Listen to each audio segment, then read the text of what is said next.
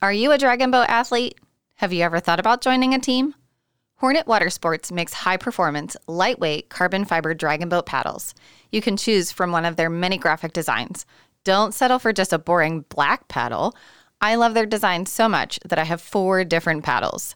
They also have all of the dragon boat accessories that you need paddle bags, tip covers, tape, and more. Visit their website at hornetwatersports.com and enter the code PINK at checkout to receive 10% off of your order. That's hornetwatersports.com and enter the code PINK. Thanks for downloading. My guest on this episode is Tina Martell. She is a two time breast cancer survivor, artist, and author from Alberta, Canada. Today, she shared her story related to breast cancer. She talked about her journey and how she had to become her own best advocate because of the holes that are present within the healthcare system in Canada. Take a listen in. You don't want to miss this story.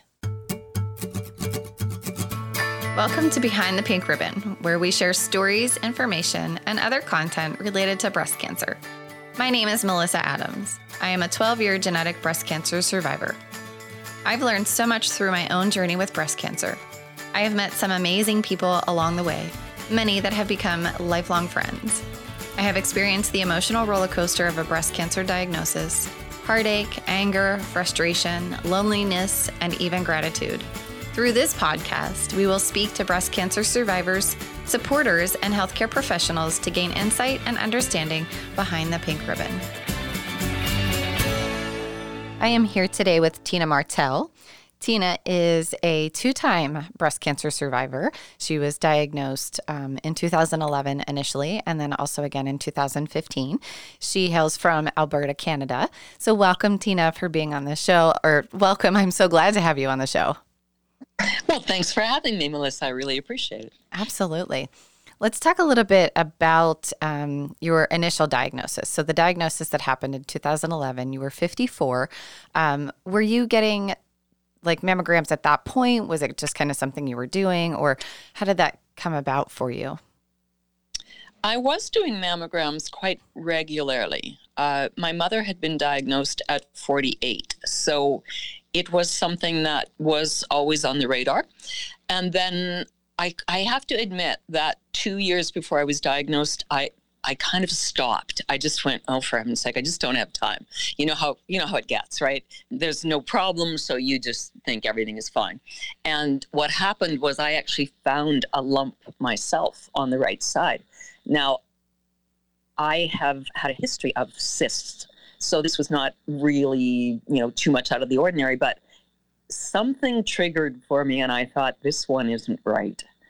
So I, uh, I called my doctor and uh, I arranged for a mammogram, and sure enough, yeah, it was it was cancerous. Yeah. So what did you? What was the difference? Like, what did you think was? Was it just something that you thought in your head, or was it something that you felt in your heart, or something that you physically felt? Like, what made you think mm, something's different about this one? I, I think it was probably a bit of a combination the um the cyst felt different. Like usually they feel a little squishier. If that, okay. anybody who's ever had one right knows that they they they can feel different right? But this one felt hard. And usually what happened with me with cysts was they would come and they would go. I'd have them for a few months and they'd disappear and that would be the end of it because i have had them quite frequently but this one was hard and it hurt too and which is very much against the the myth that they like to have that cancer doesn't hurt. Absolutely uh, my experience on both sides was that it was painful okay. and that was one of the triggers for me was that hurt and i don't think it should hurt. So and it also seemed to be getting larger and again cysts can be a little bit tricky right? Sometimes they feel from some angles they feel bigger than others right?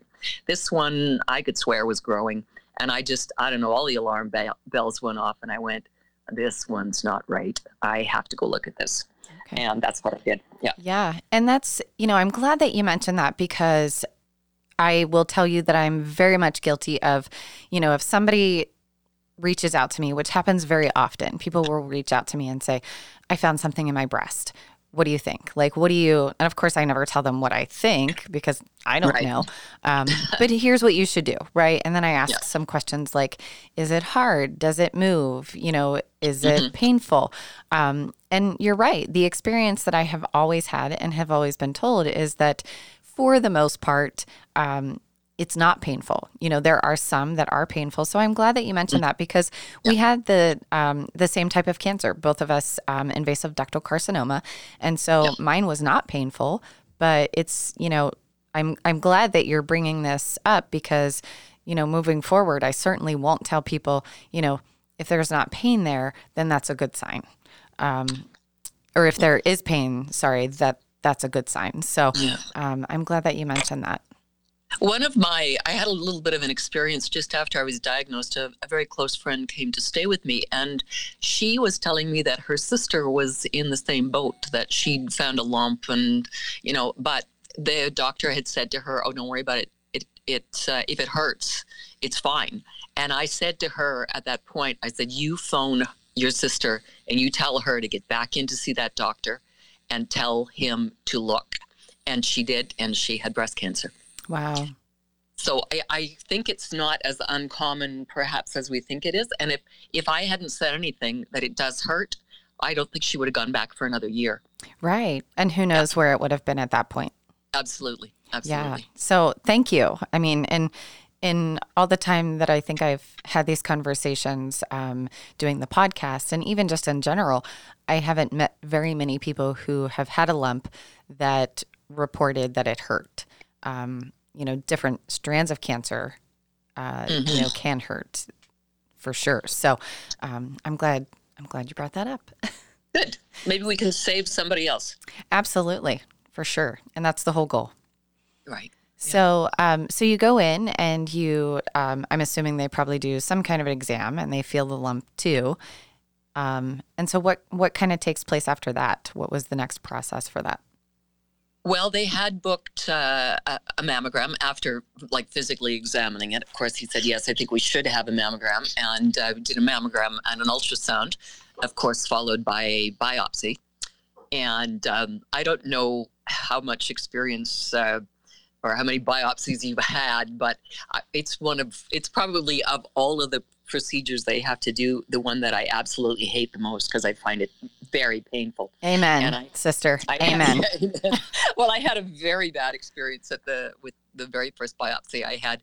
The um, they didn't freeze me enough, and um, I had said, you know, I think you'd better give me some more freezing. Like I can feel that, and and the um, radiologist was just saying, oh, it's fine, it's fine, like suck it up, kind of.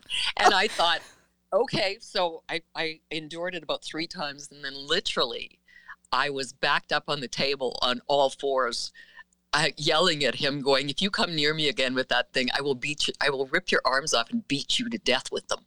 and at that point, he decided it would be a good idea to give me some more freezing. I would say so. I think he, smart man. I mean, he wasn't yeah. smart initially, but he became no. smart in a very short period of time. We educated them. Uh, yeah. But um, so so I went I went through the biopsy and of course you know the waiting which is brutal we all know about that and that's again a very difficult part of it is that you don't know what's going to happen and you tell yourself all kinds of stories that it's going to be okay or it's not going to be okay or you know i mean it's just it's a it's a whirlwind it's a whirlwind while you're sitting there doing nothing which right. seems a little bit of a of a duality, but it seems to work that way.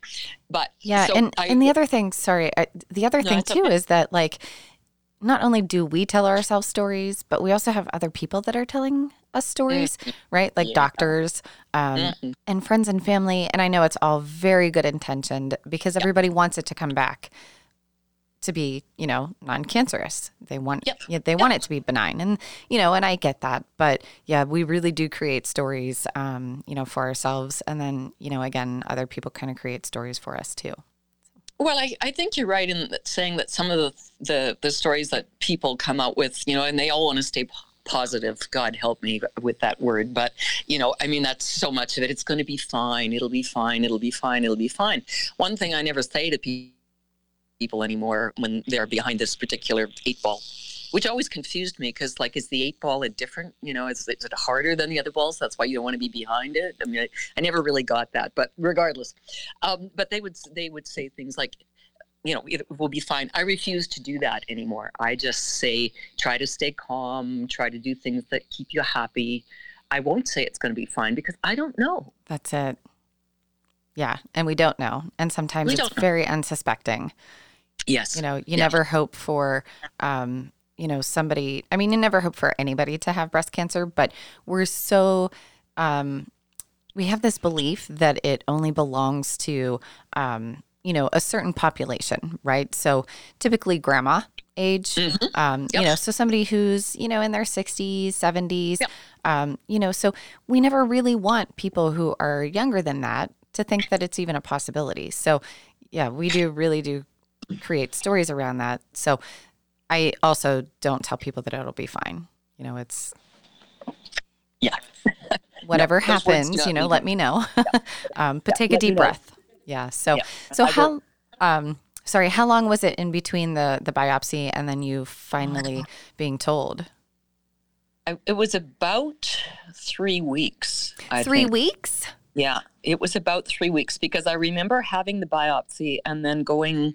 Uh, I took a quick vacation, and then I came back, and um, I had just started school because I, I I'm a I'm a college professor. I had just started classes, and uh, we'd been in about you know a few days. So yeah, it was it was three weeks at least. It might even have been a month. Oh my gosh. I was expecting like three days, but three oh, weeks? no, no, no, no, no. I mean, one of the things that happens, uh, I know everybody likes to talk about how great the Canadian medical system is, and in some ways it is a, a wonderful system, but in many ways it has a lot of holes in it. One of the really big holes that's in in it right now is the wait times for things. Um, I had to do genetic testing this summer, and uh, do you know what? I was told the wait for genetic testing would be two to three years. Oh my gosh. So Yeah, I, would say I those are just- big holes. that that's it's a big hole, and the wait times is uh, unfortunately one of the one of the biggest holes that's there. And I had said to the woman because um, we were. Um, I, I didn't do genetic testing at the beginning of all of this. I wish I had, but there were a number of reasons why I didn't. One of them being insurance. I was afraid that if I did the genetic testing at the time, there was no laws in Canada to protect mm. that information. So as soon as I did it, it would be available to the insurance companies who then could say pre-existing condition Yeah. and although we do have a medical system in place, I could not have the additional insurance that I have, which really helped me through both diagnoses. I would have been it would have been much harder without that without those that funding, right? Absolutely. So anyway, I so I refused to do genetic first genetic testing the first time. Now this time they have a law in place that that information is not available to anyone without you releasing it. So that's why I thought, well, this is a good time to do it. And um, when I when I was told two or three years, I I was just I was shocked.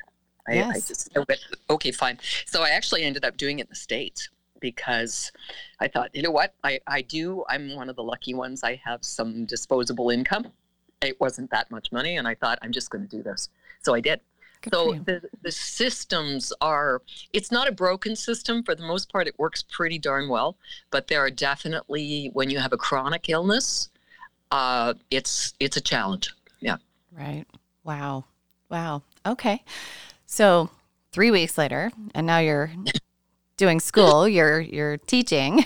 Yep. Um, Mhm. and so, what kind of happens from there? I Mhm. mean, Well, I get the call from my doctor's office that says, you know, uh, we have your results. And um, I thought, okay, fine. So I had said, uh, um, okay, I'll, you know, uh, I'll, I'll come by and get them. And we had, actually, we're doing a big event that afternoon. We were meeting with another uh, academic institution and I was supposed to be there. I was supposed to be hosting this event. And I just said, look, I'm going to slip out, get my results, and I'll be right back. Because I was still telling myself, no, everything is fine. And then when I'm sitting in the doctor's office, and the doctor, um, who I don't have anymore, luckily, was spectacularly unhelpful. It was just when I walked in, uh, when he walked in, I was pacing, and he said to me, Why are you pacing? Like, no hello, nothing. Why are you pacing? And I said, Because I'm scared. He said, Well, you should be. Yeah. Oh my cancer. gosh. Yeah. And I'm sitting there going, uh, okay, okay. Like I, I was so stunned at the way he delivered it that I don't even know that it sunk in right away. Sure. Uh, yeah, because I thought, oh my God, this okay. Not not only do I have breast cancer, but this guy's kind of an ass. Yeah, kind of. I mean, let's be real. Yeah. I would say kind of is an understatement. I'm trying to be polite because it's on air. Normally, I'm not that polite. yeah, well, hopefully that doctor's not listening in. And even if he is, take a lesson. Take, take a, a, lesson. lesson dude. Yeah, take a lesson, dude. So I was in and out of there in like three minutes. And I, I said to him, So now what do I do? And he said, Well, you just wait, the famous waiting. Uh, the cancer center will call you. And um, yeah, go. And I'm, I, the next thing I know, I'm standing out in the waiting room and I'm going, like, shouldn't I have a pamphlet or like something? So you've been diagnosed with breast cancer. This is what you should do. I, I'm standing out there with nothing. And my husband is sitting in the waiting room.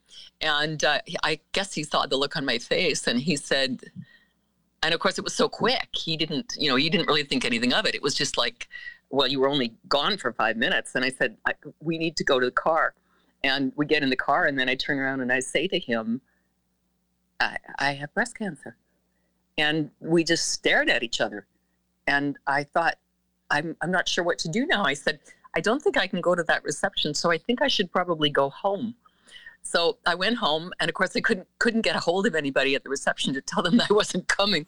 So I'm trying to get a hold of one of my colleagues to say this didn't go well. Please just go ahead without me. But there I am, sitting on the couch, going, "Wow, like my whole life just changed, yeah. and I don't know what to do." Well, yeah, I mean, you had you you just wait you sit and yeah. you wait and you wait for yes. somebody to call you. Yep, that's exactly what happened, except that I'm not really good at that. so I don't blame you. yeah, so I waited. I waited for a couple of days, and I thought, yeah, forget this. I'm I, am i am going to take control. So I started making calls. I started making phone calls, and um, I actually had found found myself um, a surgeon uh, in a different city uh, through a contact and uh, made an appointment with him. So by the time the cancer center here actually called me, which I actually had to call them, and uh, then they said, "Well, we'll call you back." So a couple more weeks passed, and I thought, "Okay, this is absurd." I can see now that this journey is going to be really, really difficult if I sit around and wait. So what can I do to move this along? Good for and, you. And I did. I just whatever whatever I could do, whoever I could call on, whoever I could phone and speak to and say this is what the problem is. So by the time the cancer center here got a hold of me, uh, I, I, had already I was already booked for surgery. I had already seen the surgeon because wow. he he agreed to see me and like he said, "Can you come Monday?" And this was basically a Friday, and I went, "You bet, I will be there Monday morning." Wow so that's how uh, how fast so i think one of the the lessons in in all of this is to try to take control. Don't sit and wait for things to happen to you. What can you control? Because it makes it, well, I mean, it's it's nothing makes it easy, but I think at least having a hand in it, for me anyway, it makes it made it easier. Right. Absolutely. And there are, you know, I think there are some people who might be listening to this thinking, I can totally relate to this. Like they told me to wait. I'm like you. I'm not patient. Um, yeah. I want to know. Like I called my doctor yeah. several times and was like, when do I get the information? When do I get the mm. like? Yeah. You know, I'm a little bit of a bulldog uh, when it comes to that kind of stuff, and so and that's okay. Like you have to be your own best advocate through all of this. Um, Absolutely. Yeah. Absolutely. So good for you. I mean, it's a it's a hard lesson, and certainly not anyone that I would encourage people, you know, or say, I hope that you learn this lesson, but um, it is a good lesson to have. So, so you, um, what did you opt for in terms of um, the surgery? So I know the the initial diagnosis was in the right breast. Um, yes. What did you opt for in terms of surgery? Well, I went in with a reasonably open mind. Um, but after I spoke to the surgeon, he seemed to think that a lumpectomy would probably be more than enough.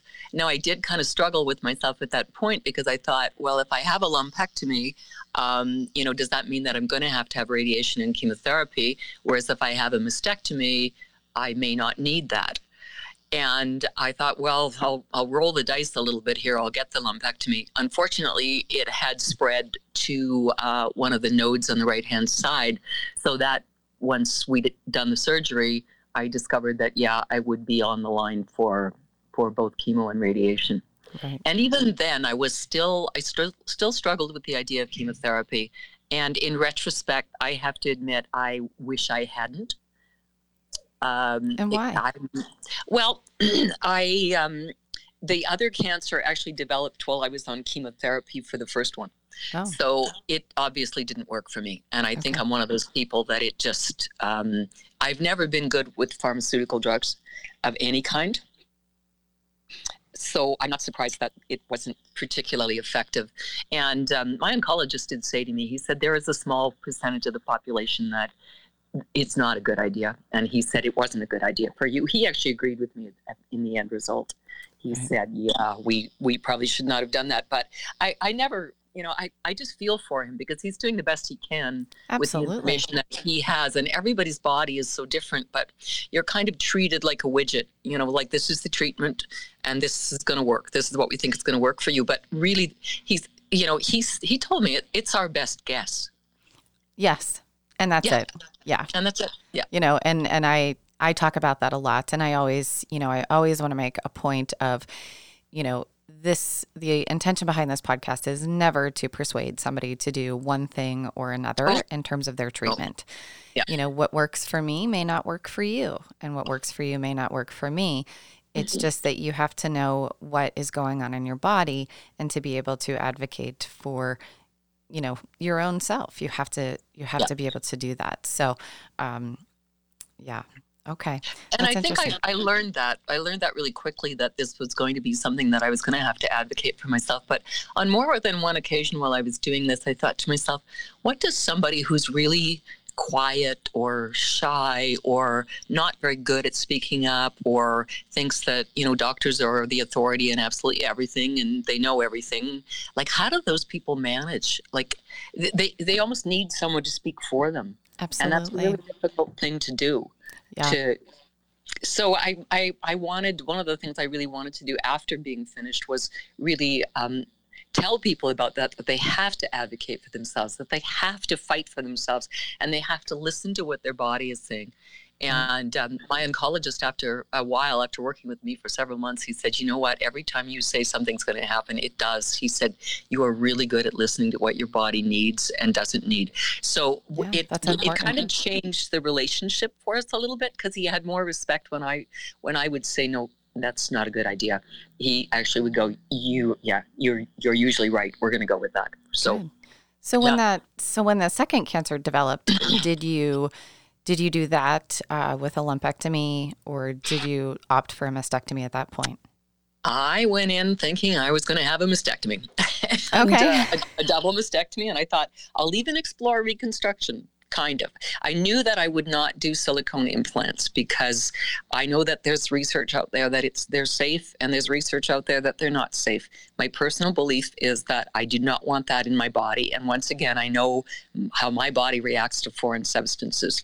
It's not going to like those. So I decided I might um, do a, a double mastectomy but I'd see if I could do it with my own with my own fat from my own body, right?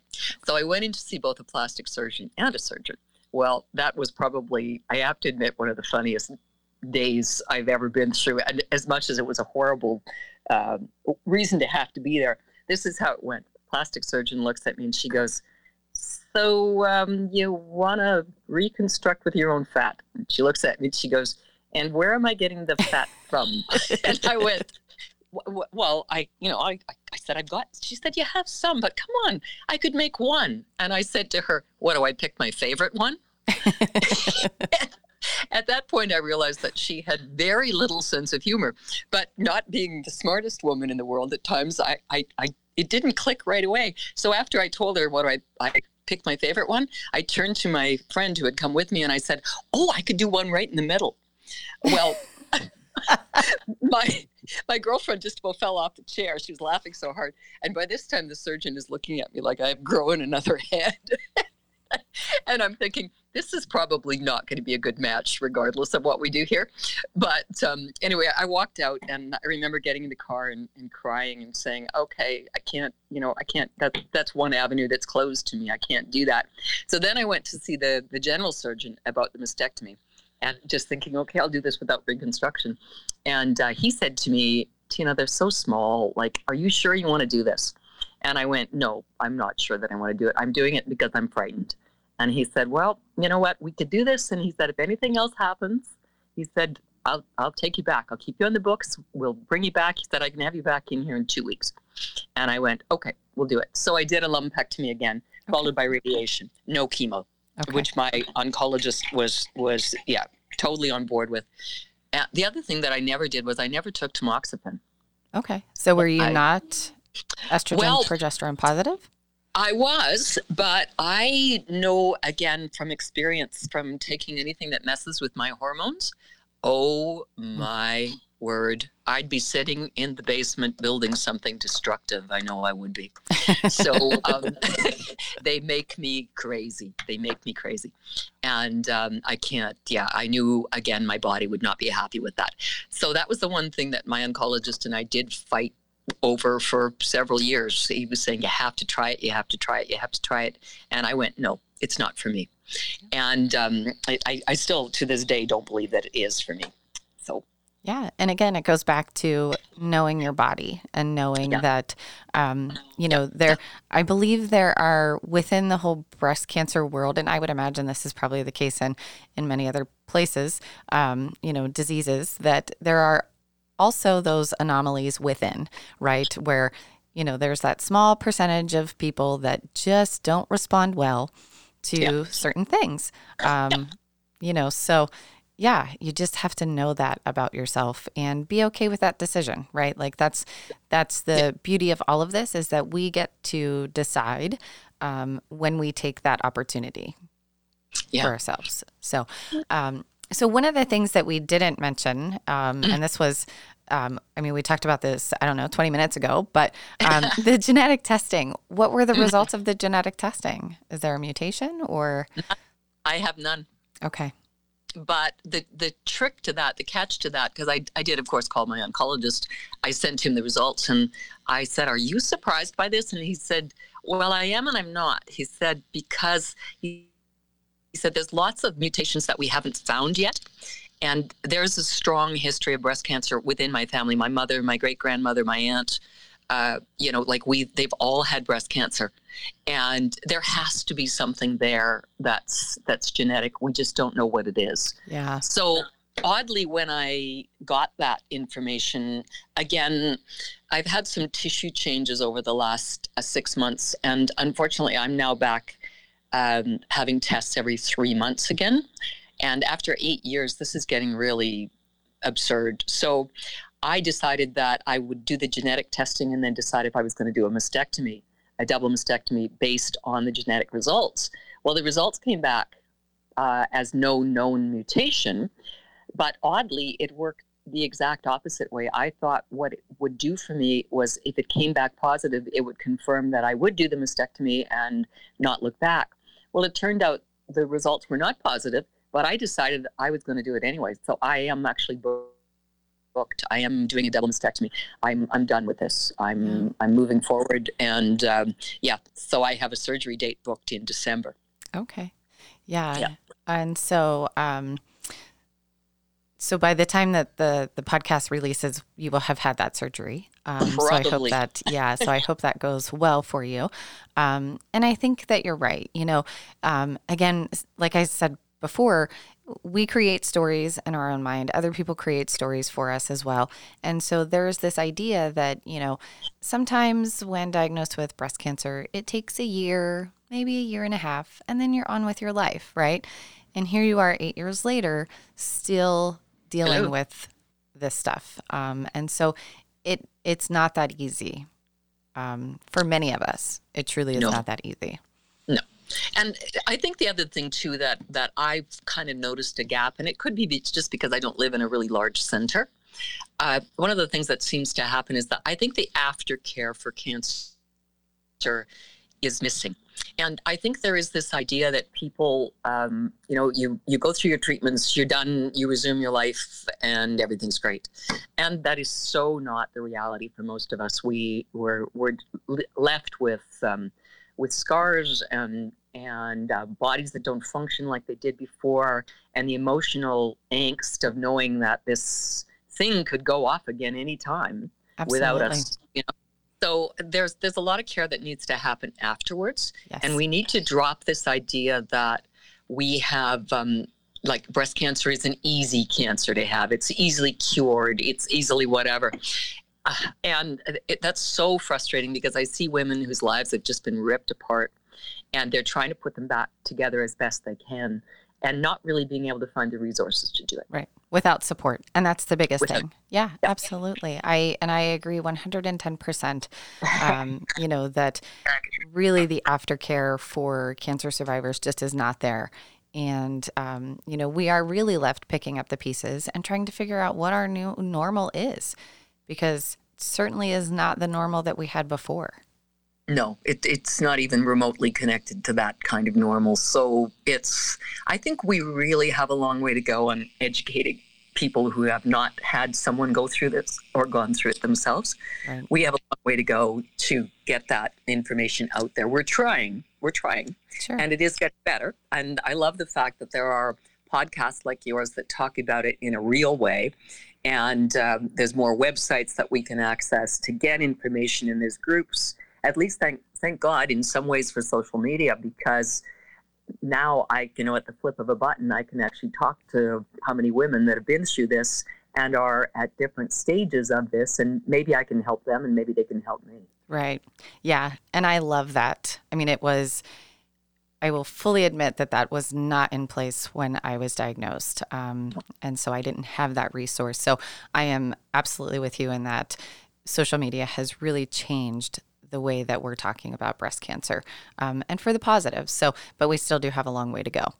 We've got a long way to go. Yeah. So, one last thing before we go okay. um, you published a book.